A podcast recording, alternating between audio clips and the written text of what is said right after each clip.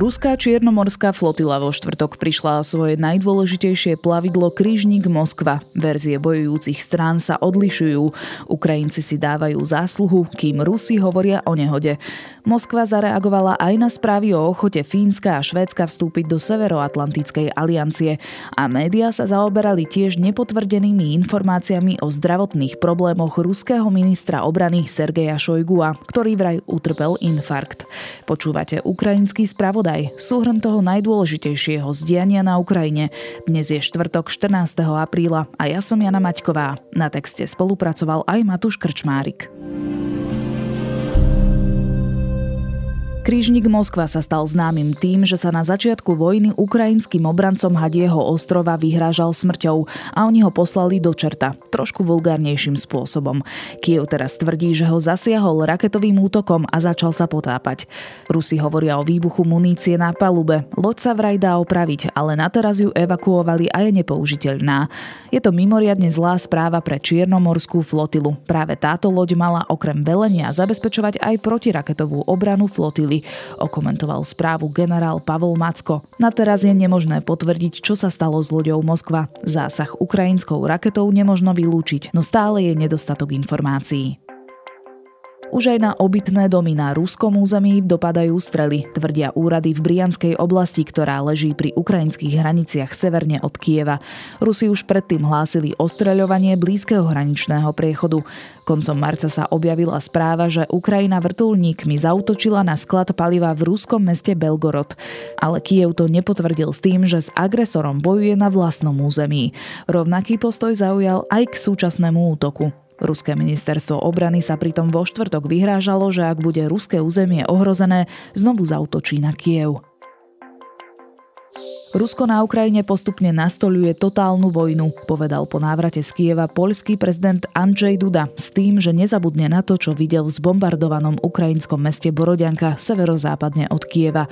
Duda si myslí, že Kiev je pripravený na obranu. Na pokraji pádu je však juho-ukrajinské mesto Mariupol, ktoré je od začiatku konfliktu bombardované a ľudia sú tam bez prístupu k zásobovaniu k elektrine alebo k vode. Rusko tvrdí, že v obklúčenom meste sa vzdalo viac ako tisíc ukrajinských námorníkov bojovníkov, hoci tamojšie úrady to popreli. Obrancovia Mariupola priznali, že mnohí z ich vojakov sú mŕtvi a zvyšným jednotkám chýba munícia. Podľa vlády tam zomreli 10 tisíce civilistov. Pokračuje presun vojny na východ, najmä na Donbass. V Doneckej a Luhanskej oblasti ukrajinská armáda odrazila 8 útokov. Viac ako 100 tiel sa našlo v Sumskej oblasti na severovýchode Ukrajiny po odsune ruskej armády. Bohužiaľ, tento počet sa každým dňom zvyšuje, oznámil tamojší gubernátor Dmitro Živický. Nachádzame tela so zaviazanými rukami, so stopami pomúčení, so strelami do hlavy. Vojna vyvolaná Ruskom pripravila o život najmenej 197 ukrajinských detí. Viac ako 351 detí bolo zranených, oznámila ukrajinská generálna prokuratúra s tým, že reálny počet detských obetí je vyšší, keďže chýbajú údaje z frontových oblastí.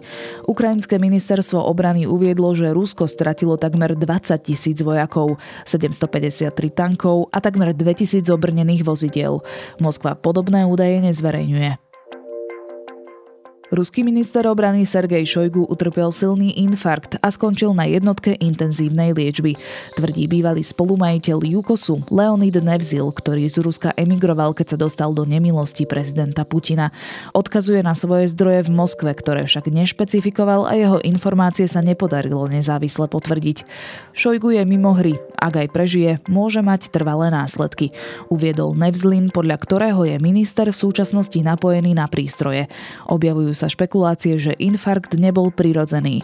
Nevzliv tiež uviedol, že Putinovi ľudia údajne stíhajú 20 generálov. V domácom väzení sa údajne nachádza aj Vladislav Súrkov, jeden z Putinových kľúčových poradcov a ideológov. Podľa Nevzlina ľudia z okolia Putina rozkradli asi 10 miliard dolárov, ktoré boli určené na prípravu na rýchle ovládnutie Ukrajiny. Ak sa potvrdia správy, že Fínsko a Švédsko by sa mohli stať členmi NATO, Rusko by posilnilo Baltskú flotilu, povedal Dmitrij Medvedev, bývalý ruský prezident a dnes podpredseda Rady bezpečnosti. Týkalo by sa to pozemných a vzdušných síl vrátane rozmiestnenia jadrových zbraní. Medvedev tvrdí, že o bezjadrovom štatúte Baltského mora už nemôže byť ani reč. Musí byť obnovená rovnováha. Dosiaľ Rusko takéto opatrenia nepodniklo a nemalo to ani v pláne, povedal Medvedev. Ochota pomôcť Ukrajine je rovnako vysoká, ako bola v prvých dňoch vojny, aj keď to závisí najmä od toho, komu ľudia pripisujú hlavnú zodpovednosť za vojnu. Respondenti, ktorí vinia z ruskej invázie primárne Spojené štáty a NATO, majú výrazne nižšiu ochotu pomôcť finančne alebo niekoho z Ukrajiny ubytovať, ukázal prieskum spoločnosti MN Force, agentúry CSAME v spolupráci so sociologickým ústavom SAV a Ústavom výskumu sociálnej komunikácie SAV. Zamestnanie si od začiatku ruskej invázie našlo 4102 utečencov z Ukrajiny. Za týždeň tak vzrastla zamestnanosť Ukrajincov s dočasným útočiskom o 55%. Viac ako štvrtina zamestnaných utečencov sa uplatnila ako montážny pracovník vo výrobe, desatina ako operátor výrobného zariadenia a takmer desatina ako upratovač. To bol posledný ukrajinský spravodaj tohto týždňa. Najbližšie sa budeme počuť až po veľkonočných sviatkoch v útorok 19. apríla.